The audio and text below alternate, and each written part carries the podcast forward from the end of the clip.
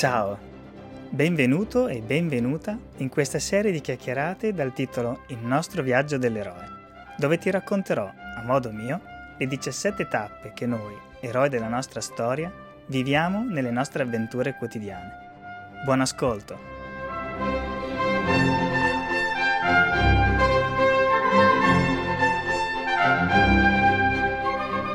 Sesto capitolo. Il percorso delle prove. Un giorno, mentre stavo proficuamente perdendo tempo su internet, mi sono imbattuto in un video su un esperimento molto particolare. Due palline d'acciaio venivano poste in cima rispettivamente a due piste di legno. La prima pista assomigliava a una lunga U schiacciata. La sfera scendeva lungo una ripida discesa grazie alla forza di gravità. Percorreva un tratto piano, raggiungeva una salita del tutto simile alla discesa iniziale e poi ritornava indietro. Invece, la seconda pista aveva la stessa discesa e la stessa salita, ma presentava una serie di dossi al posto del tratto piatto. La cosa sorprendente fu nello scoprire che la seconda pallina, quella sul percorso a dossi, andava più veloce dell'altra, ritornando al punto di partenza in un tempo decisamente più breve. Incredibile. La cosa simpatica fu leggere i commenti delle persone, tutti a scrivere Ah, rivelazione! Questa è una metafora della vita. Gli alti e bassi della vita ci fanno avanzare più velocemente. I momenti di sconforto, di fatica e i momenti di vigore, di riuscita si alternano per spingerci ad andare avanti. Allora, vediamo di fare un po' di chiarezza. Comunque tu la voglia pensare, lasciami dire che entrambe le palline tornano indietro e raggiungono la meta. Quindi, potendo scegliere, a me non dispiace l'opzione di andare un po' più pianino e avere meno rogne durante il percorso. Anche perché con tutti quei sali e scendi non vorrei che mi venisse da vomitare. Pallina o non pallina, anche il nostro viaggio non è una banale passeggiata nel parco, ma una vera e propria avventura, piena di sfide e ricca di opportunità. Ed è proprio questa varietà di imprevisti che ci fanno appassionare alla storia di personaggi immaginari, o di grandi persone del passato, oppure di nostri coetanei che hanno raggiunto un traguardo particolare.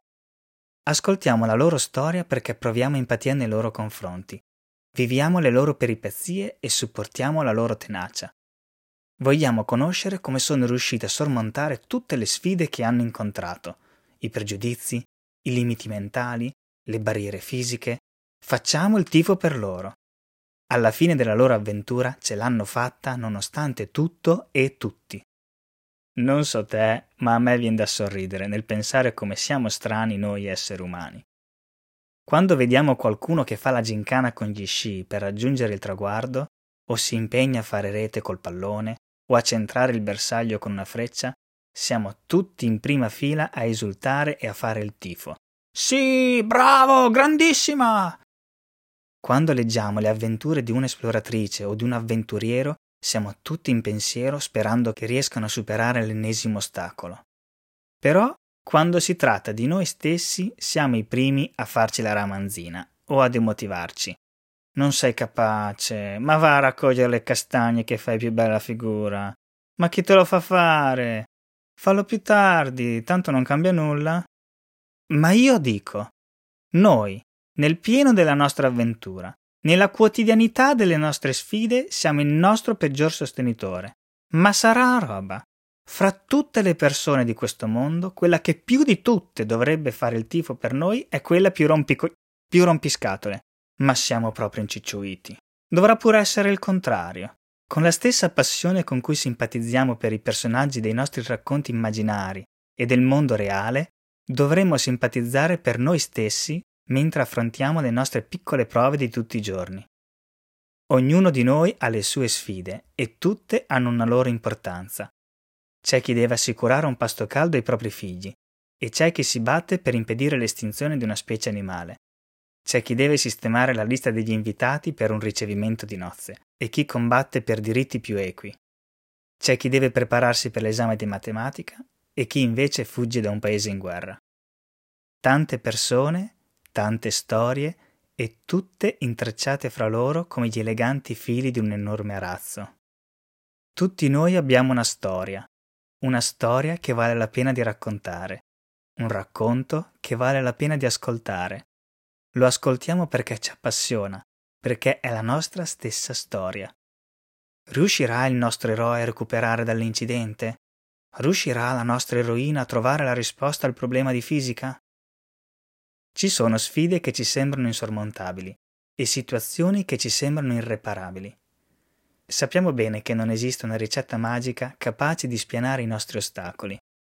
Tuttavia, riflettendoci un po' sopra, credo che l'ingrediente, anzi gli ingredienti, necessari per superare le sfide che ci si pongono davanti siano la costanza e la perseveranza. Certo ce ne sono molti altri, ma senza di questi non muoveremo neanche un passo. Non si diventa bravi genitori in 448, non si diventa stimati colleghi di lavoro in un batter di ciglia, non si vince una partita con un breve allenamento e non si rende definitivo un diritto civile in un solo giorno. Insomma, qualunque sia il percorso delle prove che abbiamo davanti a noi, se vogliamo arrivare fino in fondo abbiamo bisogno di costanza e dedizione. Ogni giorno siamo chiamati all'appello per rinnovare il nostro sì, per imboccarci le maniche, per stringere i denti e per fare quel passo in più che è necessario. Nessun altro lo farà al posto nostro. Qualche tempo fa mi sono imbattuto in un'immagine che mi ha fatto riflettere profondamente. In questo disegno c'erano due persone sedute di spalle su un muretto, che guardano l'orizzonte che si staglia di fronte a loro. Una delle due dice all'altra Si vive una sola volta. E l'altra risponde di getto No, si muore solo una volta, si vive ogni singolo giorno. Caspita, se ci pensiamo è proprio così.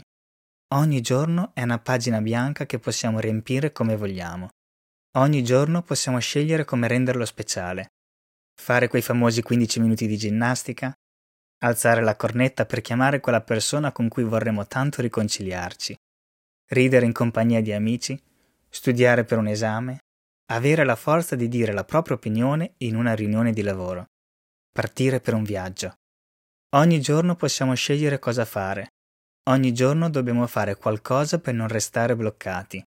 Abbiamo bisogno di costanza, dedizione e perseveranza. Nel pensare a queste qualità che tutti noi abbiamo, mi è venuta alla mente un'immagine molto significativa.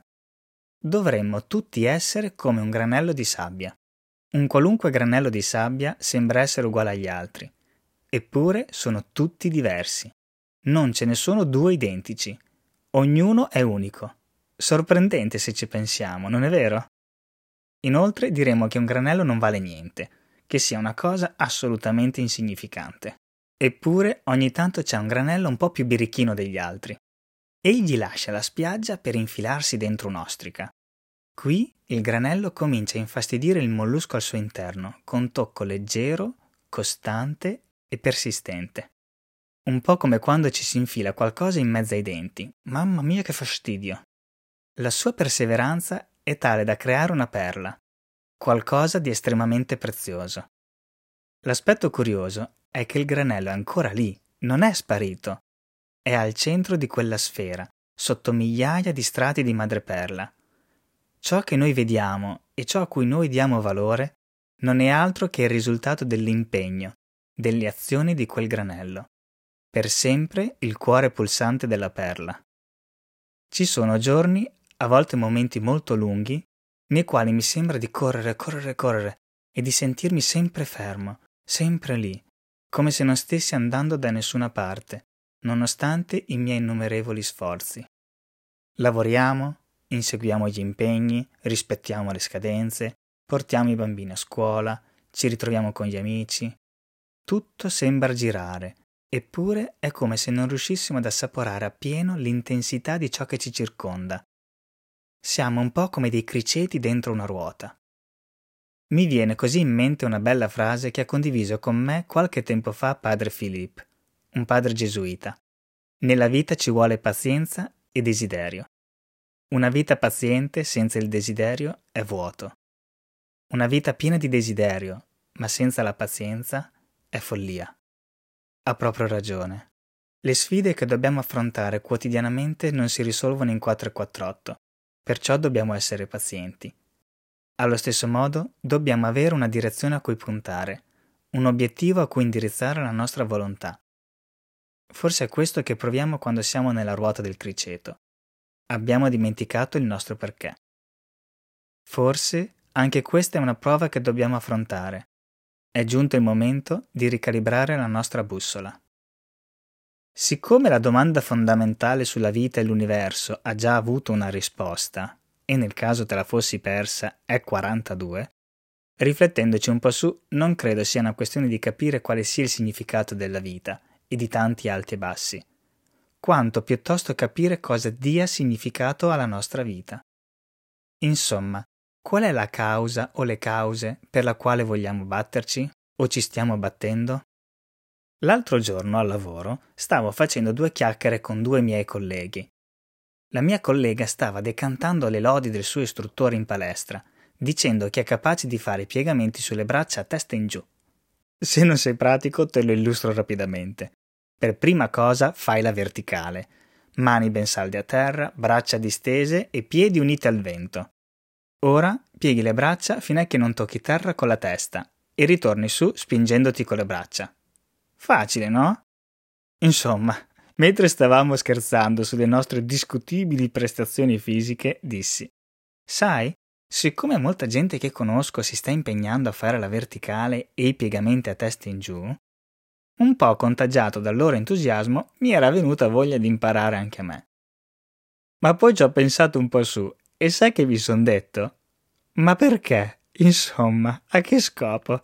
Fare tutta sta fatica per cosa?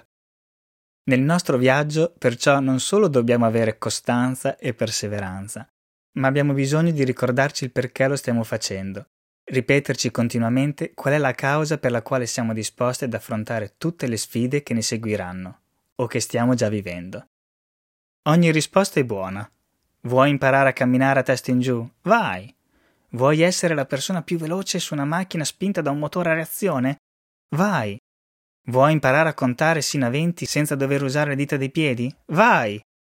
Ognuno di noi sceglie il proprio percorso, anzi i propri percorsi, perché uno non esclude l'altro. Il percorso per trovare la propria anima gemella non esclude quello per diventare il miglior liutaio dei giorni nostri. L'importante è avere chiara la vetta da raggiungere, sebbene non sempre essa ci appaia chiara e limpida, specialmente nei momenti d'ombra. Te lo immagini uno scalatore che si muove alla rinfusa fra un punto e l'altro di una montagna senza un obiettivo ben definito? Se ne esce, ne esce pazzo. Meglio per lui chiarirsi le idee e scegliere.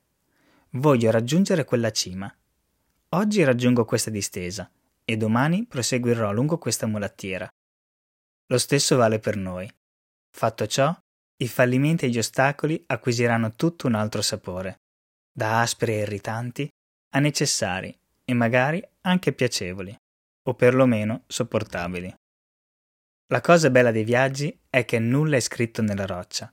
Possiamo sempre cambiare strada facendo. Ma noi non siamo degli ingenui. Sappiamo benissimo che nella nostra avventura spesso ci sono vette che non siamo noi a scegliere, ma che ci vengono per così dire imposte dalle circostanze. A volte sono semplici deviazioni di percorso, Dimentichiamo un documento importante e siamo così costretti a rifare tutta la strada fino a casa, nella giungla del traffico cittadino. Altre volte invece sono grossi cambi di programma. Nel giocare con gli amici ci fratturiamo un polso e così tutto ciò che prima facevamo con estrema agilità con due mani, ora ci sembra un'impresa colossale. Queste nuove circostanze scombussolano i nostri piani senza interpellarci. La vetta e le tappe del nostro viaggio vengono rivoluzionate senza il nostro permesso e il nuovo percorso delle prove a cui siamo chiamati ora non ha nessun significato per noi. Forse è così, oppure semplicemente non riusciamo ancora a vederlo. In ogni caso, mi piace poter pensare che da questi nuovi percorsi delle prove, che ci appaiono tanto ingiusti, possano nascere delle perle qualcosa di significativo per tutti gli altri eroi in viaggio.